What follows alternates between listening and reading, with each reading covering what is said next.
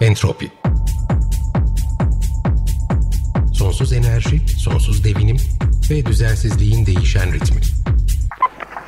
Hazırlayan ve sunan Hikmet Berzağ.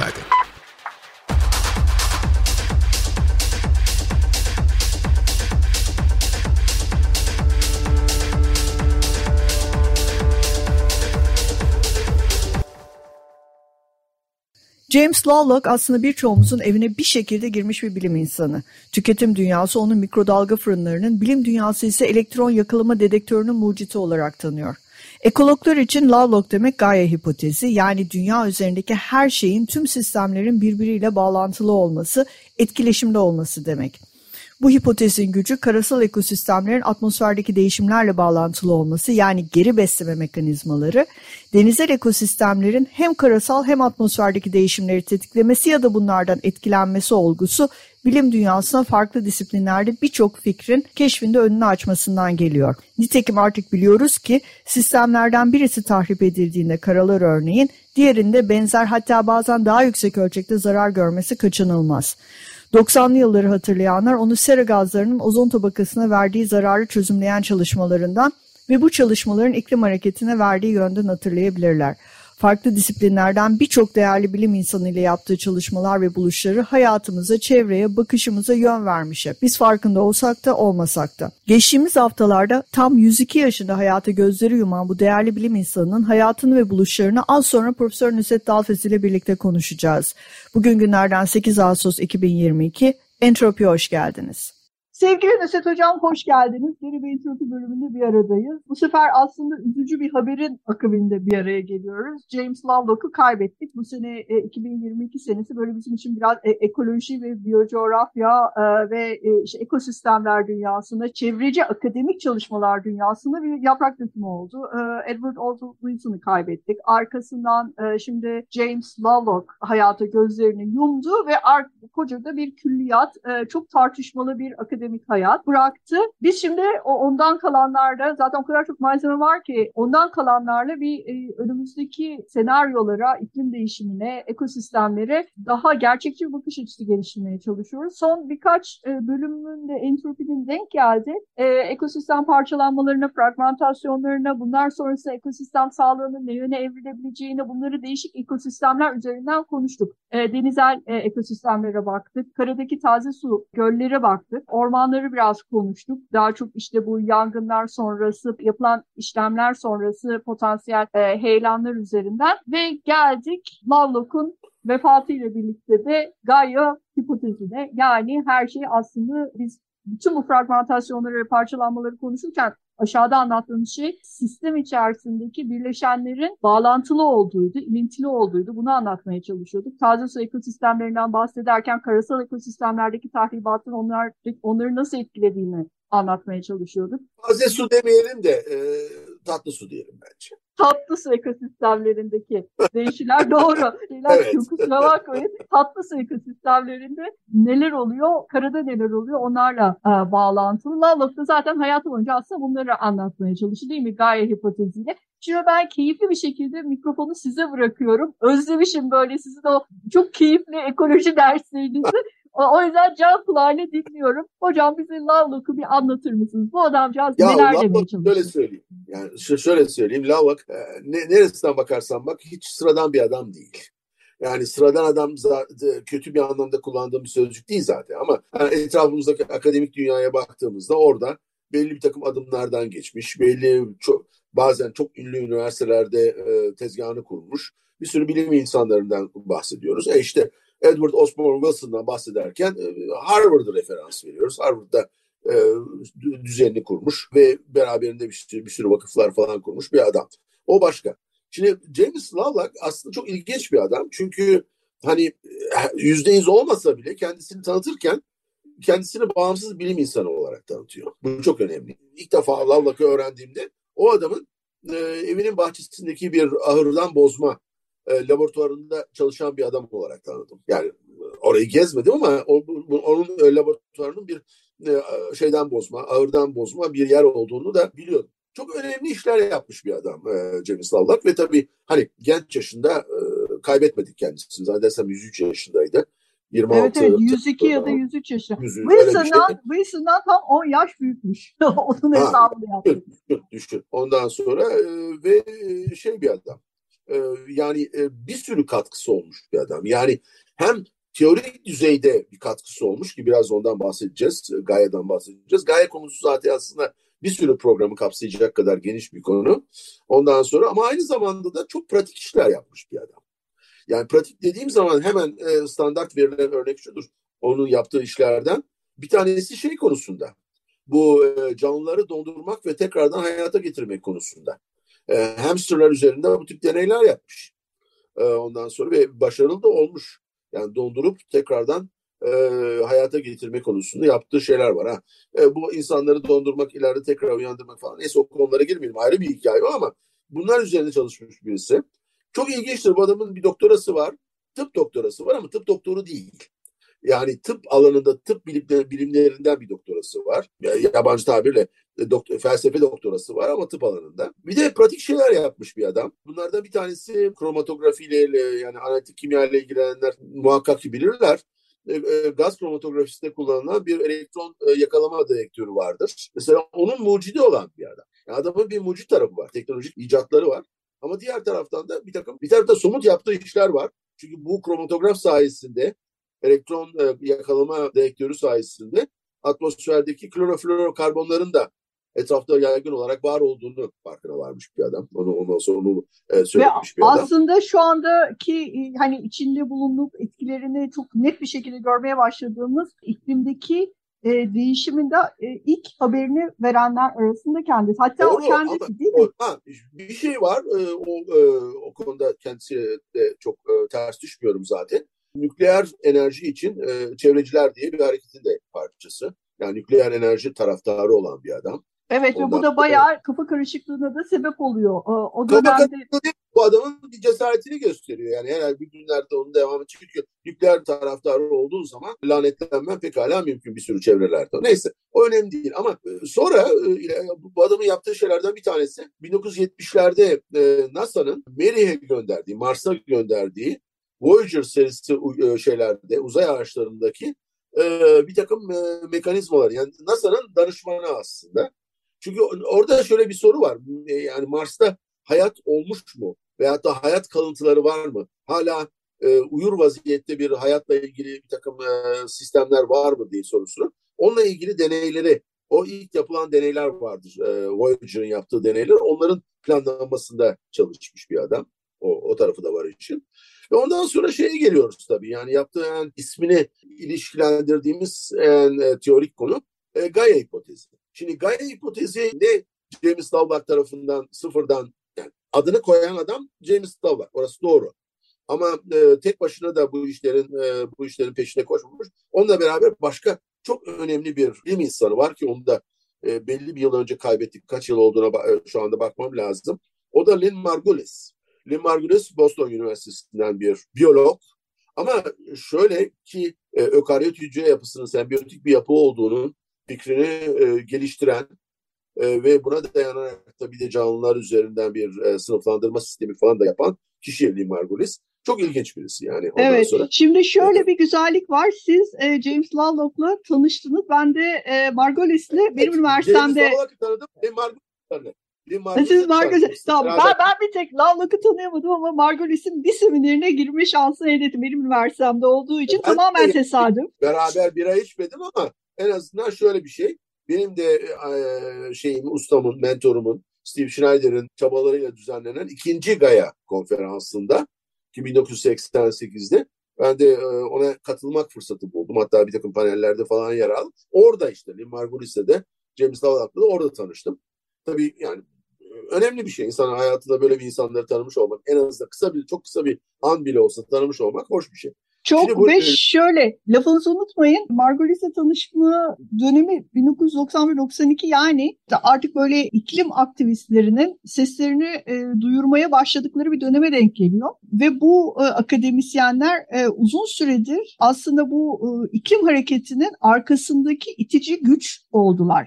Her ne kadar kendilerini aktivist olarak tanımlayamasak da yaptıkları çalışmalar ve verdikleri konuşmalar, seminerler sayesinde de birçok kişiye gerçekten çok ciddi şey ilham verdiler ve onun üzerine de aslında bütün bu iklim hareketi belki bugün geldiği noktaya bu akademisyenler sayesinde, onların buluşları sayesinde geldi. Şimdi her türlü bilimsel adı bilimsel denen veyahut da hipotez denen şeylerde olduğu gibi Gaia hipotezi de aslında aktivizmde kullanılan bir metafor olarak her zaman yer almış bir şey. Şimdi o toplantı tabii ilginç bir toplantıydı, 1988'li toplantı. İşte orada anlatılıyor Gaia ile ilgili meseleler, konuşuluyor falan, tartışılıyor. Bir sürü, yani şu anda sayamayacağım ama çok ilginç insanlar vardı orada. Orada tabii çok ilginç bir şey oldu. James Kirchner diye o sırada Berkeley'de bir doktor öğrencisi olan birisi çıktı ortaya. Çok da sevimli bir çocukcağız ve gitti. Dedi ki aslında Gaia hipotezi diye bir şey yoktur. Gaia hipotezleri var dedi. Ve bunların bir taksonomisini, bir sınıflandırmasını ortaya koydu. O çok önemli. Ben ona çok önem veririm. Yani Gaia'dan bahsettiğim zaman muhakkak ki ondan bahsederim bir yerde. Çünkü bir kere yani hipotezlerin iki ucu var. Bir tanesi birlikte evrim kavramı. Yani yerin fiziksel ortamının, ya atmosferin, özellikle atmosferin, okyanusun kimyasının hayatın evrimiyle beraber şekillendiğini söylemek var ki buna şu anda kimse itiraz etmiyor. Zaten Lovelock'ın da belki de esin kaynağı şu. Mars'ın atmosferine bakıyor, yerin atmosferine bakıyor. Onların Mars'ın atmosferinin kimyasal bir dengede olduğunu, yerin atmosferinde kimyasal dengede olmadığını anlıyor, görüyor. Ve bunu da tabii yerin kimyasal, atmosferin kimyasal dengede olmaması da yerde ilginç bir biyokimyasal olay olduğundan, yani o olaya da biz hayat diyoruz, onunla ilişkili olduğunu görüyor. Yani yerin atmosferinin şu şekilde, bu şu andaki halinde olmasının da nedeni aslında hayat süreçleri, oksijenli fotosentez falan, onlara uzun uzun konuşulabilir. Ve aynı zamanda ozon tabakasındaki değişimleri de ortaya koyan kişi. Yani o tabii, ama şöyle bir şey var, yani tabii o kloroflorokarbonların etrafta olduğunu söyleyen birisi ama onların ozon tabakasını nasıl etkiledikleri konusunda başka bir takım isimler var. Paul Crusen'ler var, var bir sürü isimler var. O ayrı bir mesele.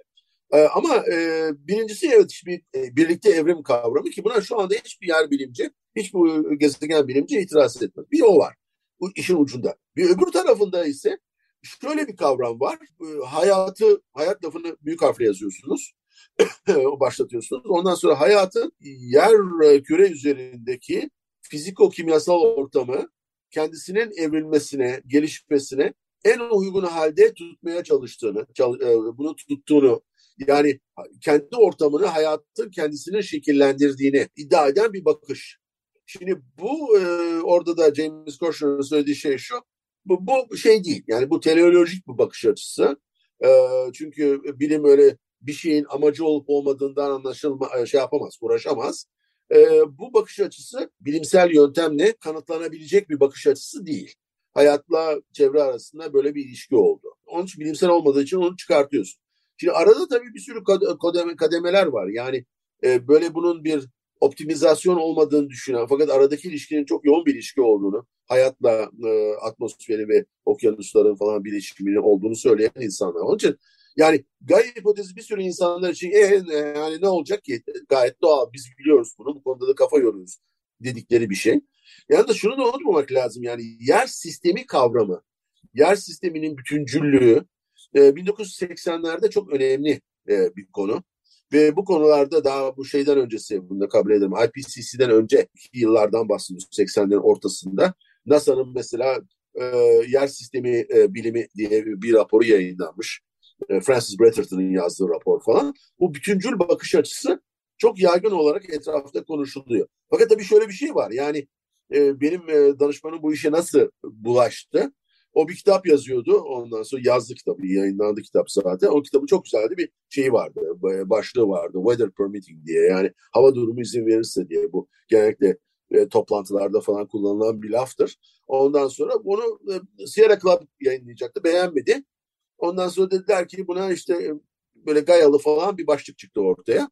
Şimdi o Gaia'lı başlığı koyup da kitabın içinde Gaia'nın savunuculuğunu yapmadığı için bu sefer Steve'in üzerine atladılar şeyler, çeşitli çevreci gruplar, Gaia'cı gruplar. Ondan sonra sonunda da bu işi böyle bir bilimsel zemine taşımak için de 88'de işte ikinci Gaia konferansını, bundan sonra zaten ondan sonra bir tane daha, iki tane daha konferans olduğunu biliyorum. Onlara katılmadım ama bunu ortaya Steve ön ayak oldu bunlara. bir AGM, yani Amerikan Jeofizik Birliği'nin bir konferansı olarak bu düzenlendi. İlginç bir şey yani, yani bazen bir takım fikirler uçuk olabiliyor ama bunun bir baktığınızda, neye baktığınıza göre uçuk tarafı var, bir de somut tarafı var. Yani artık gelişen bir bakış açısıyla bizim bunu kanıtladığımız, içimize sindirdiğimiz tarafı var. Bir de uçuk tarafı var. Uçuk tarafı da bir teleolojik tarafı, yani hayatın bir amacı var. Amaç sözünü koyduğunuz zaman zaten orada bilim falan kalmıyor. Yani bilim gidiyor orada.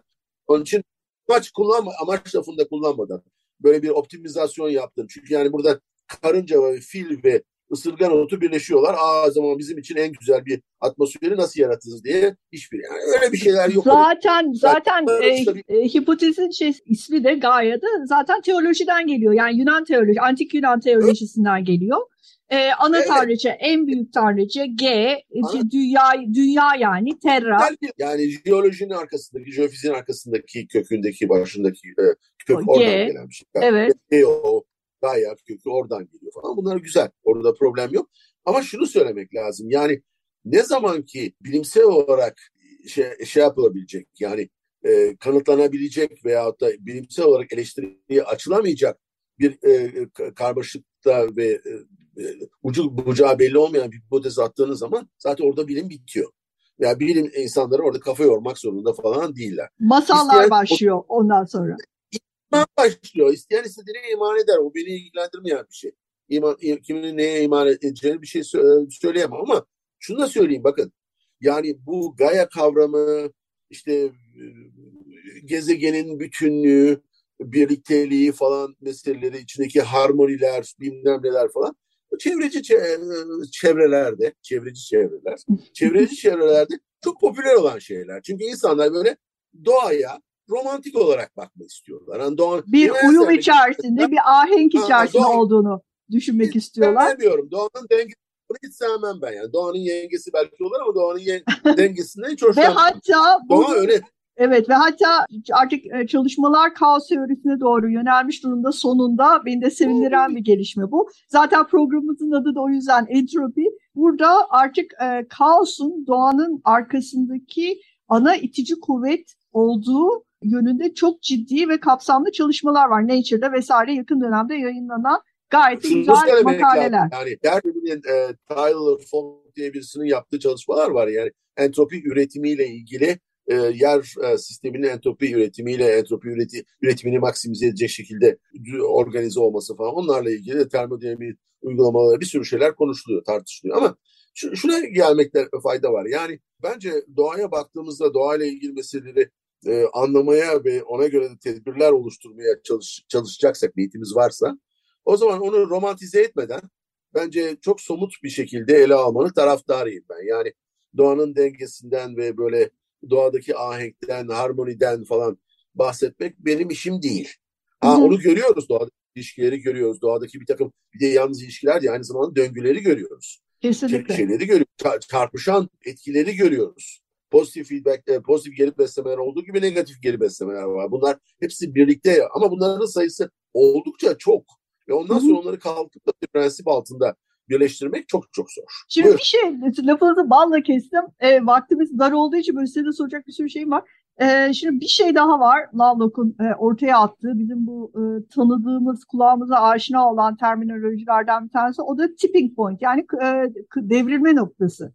Bunu iklim ekseninde kullanıyor. Siz de çok hoşlanmıyorsunuz biliyorum. Fakat hoşlanmaması, hesaplaması hemen hemen imkansız bir şey bunlar. Bunlar böyle bir sürü karmaşık etkileşmeleri tek bir kavram etrafında topladığınız zaman ve onu da ayrıntılı olarak hesaplayabildiğiniz zaman şey yapamıyorsunuz. Yani işte şu olursa şeyde, tipping point'ta, denge noktasında işte baş aşağı gideriz, baş aşağı, al aşağı oluruz falan. Bunları hesaplamak çok zor. Bunları bulmak çok zor. Çünkü karmaşık ve non-lineer bir sistemden bahsediyoruz. Ve maalesef elimizdeki bilgimiz de, sınırlı bir bilgimiz de böyle soyut bir takım kavramların arkasını desteklemek, onların etrafını düşünmek için elimizde şeylerimiz yok. Yeterince bir veri tabanımız da yok aslında. Yani ama aynen, ama aslında Lovelock'un söylemeye çalıştığı burada bu tipping point aslında sistemin bizim tanıdığımız halinden farklı bir hale, farklı bir state'e, bir konuma geçişi. Öyle değil mi? Ve iklim konusu, yani iklim gibi hepimizin hayatını etkileyen, an be an o etkileri de işte son dönemdeki Avrupa'nın maruz kaldığı yangınlar, ondan önce Türkiye'de gerçekleşen seller, Amerika'da keza çok ciddi sel baskınları, insanlar hayatlarını kaybediyorlar. 21. yüzyıldayız. Ülkenin, yani dünyanın en büyük ekonomilerinden bir tanesi vesaire. Özet olarak şunu söylemek lazım. Lovelock çok önemli işler yapmış bir adam ve uzun bir süre, yani işte 103 yaşlık bir hayata bir sürü önemli hem pratik şeyleri hem de soyut bir takım şeyleri sığdırmış birisi. Onun için o bakımdan çok önemli, çok ilginç bir örnek. Yani hani bilim dünyasında bir sürü ilginç örnekler var ama zaten şöyle bir hikaye, yani güneşin altındaki hiçbir yerde kolay kolay çok tamamen orijinal bir şey söyleyemiyorsunuz. Her zaman o konuda bir şeyler ima etmiş, bir şeyler söylemiş insanlar var. İklimle hayat arasındaki ilişkinin örneklerini bize sergileyen kişi Alexander von Humboldt. Yani bunu onun sayesinde bunu ki böyle, Aralık ayında Humboldt'u Aralık ayında serinin Sol Entropi bölümünde buradan duyuralım dinleyicilerimize. Sizle beraber keyifli bir şekilde Humboldt'u konuşacağız. Memnuniyetle. Çünkü çok önem verdiğim bir adam. Yani 18'in sonunda 19'un başında 21. yüzyılın bilim reflekslerine sahip bir adam olarak bilime katkı vermek çok basit bir iş değil. O bakımdan çok değerli bir adam. Ama dediğim gibi yani şimdi James Lovelock'tan konuşuyoruz. Onun hakkını yemeyelim. Çok geniş bir spektrumda katkı vermiş birisi. Ve bugün yani laboratuvarda gaz analizi yapan bir sürü insan Lovelock'ın icat ettiği o elektron yakalama dedektörünü kullanıyor. Onun çeşitli biçimleri var. Onları kullanıyor. Bu dedektörler kullanılıyor.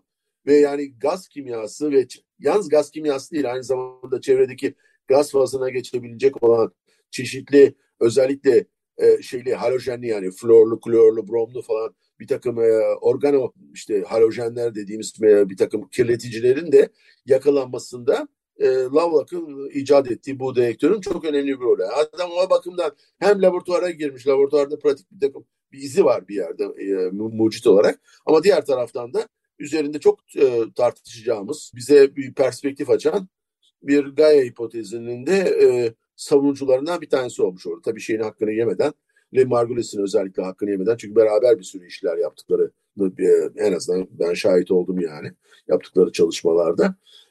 Böyle. Evet gerçekten yani Lovelock olsun, Wilson olsun, Margulis olsun, bunların hepsinin aslında benim nezdimde birleşikleri bir nokta var. O da çok önemli. Belki yaptıkları iş kadar önemli. Bilimi sokaktaki insanla buluşturabiliyorlar. Bu işte hipotezlerine verdikleri isimler ya da konseptlere verdikleri tanımlamalar sonrası daha anlaşılabilir kılıyorlar. Ve aslında bu şekilde de belki iklim aktivizm camiasında bu kadar çok seviliyorlar. Çünkü yaptıkları iş okunabiliyor sonunda.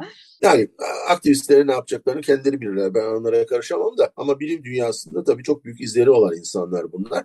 Ve tabii onlardan geriye kalan miras da çok farklı olabilir. Dediğim gibi laboratuvardaki bir kullanılan teknolojiyi geriye de bırakan bir Lovelock, aynı zamanda Gaia'yı bırakan, ama diğer taraftan da mesela Wilson gibi adamlara baktığınızda o adamın şu anda kurmuş olduğu bir vakıf var. Kesinlikle. O vakıfta yani yarı Dünya Vakfı, Half Earth Vakfı, o da koruma için çok ciddi bir takım söylemlerle ortaya çıkıyor. Neden bunun önemli olduğunu, neden doğal sistemleri korumamız gerektiğini, biyoçeşitliliği korumamız gerektiğiyle ilgili bize yani geriye kurumsal bir takım şeyler bırak. Lovelock benim bildiğim kadarıyla kurumsal bir şey bırakmış birisi değil. O herkese kısmet olmuyor zaten. O kolay bir iş değil kurumsalmak. Ama Wilson öyle bir adam. Wilson öyle ve şu anda Wilson'ın az önce bahsettiğimiz yarım dünya, yani half earth konsepti de aslında ondan belki de ilham alınarak 2030'a kadar korunması gereken alanların %30'u, yani dünyanın %30'u aslında koruma altına alınmalıdır gibi çok ciddi hedefler çerçevesinde gerek IPCC'nin gerek İPCC'nin kurumları çağrıları var. 150 diyor ama. O 150 diyor. 130 ama 2030'a kadar ve belki de Wilson'ın rüyasını gerçekleştirebilecek kadar 2030'dan sonra da %50'ye çıkartılabilecek şekilde. Yalnız bunu unutmamak lazım. Bakın bu koruma işi, doğal biyoçeşitliğin koruması işi öyle berbat bir iş ki. Evet. Biz korumak için takım düzenler kurarken varlıklarının farkında olmadığımız bir sürü türler yok olup gidiyor. Onu kesinlikle da söylemek lazım. Hani bu hani şey yapıyorsunuz kütüphanelere yangın söndürme sistemleri koyuyorsunuz, aman yangın çıkmasın diye bakıyorsunuz, ama diğer tarafta bir yerlerde bir takım kütüphaneler yanıyor. Onun için yani şey olarak veriyorum, benzerlik olarak veriyorum. Bu çok önemli bir şey. Yani biz şu anda bugün kaç tane türün habitatını yok ettik ve o türler tarihe karıştı. Onu bilmiyor, cevabını bilmiyoruz işin kötüsü. Kesinlikle. O çok, o berbat kesinlikle bir şey ya. Bilmiyorum. Kesinlikle. Ve bunu da türler ekseninde Humboldt'la birlikte umarım Aralık ayında sizle beraber tekrardan masaya yatırma şansımız olur hocam. Memnuniyetle, memnuniyetle. Çok teşekkürler. Çok keyifli bir program oldu. Tekrardan Lovelock'u da buradan anmadan göndermemiş olduk. İlerleyen entropi bölümlerinde tekrar bir araya gelmek üzere efendim. Evet, herkese işte iyi öğleden sonralar diyelim. Yayınlanacağı zamanı dikkate alarak da.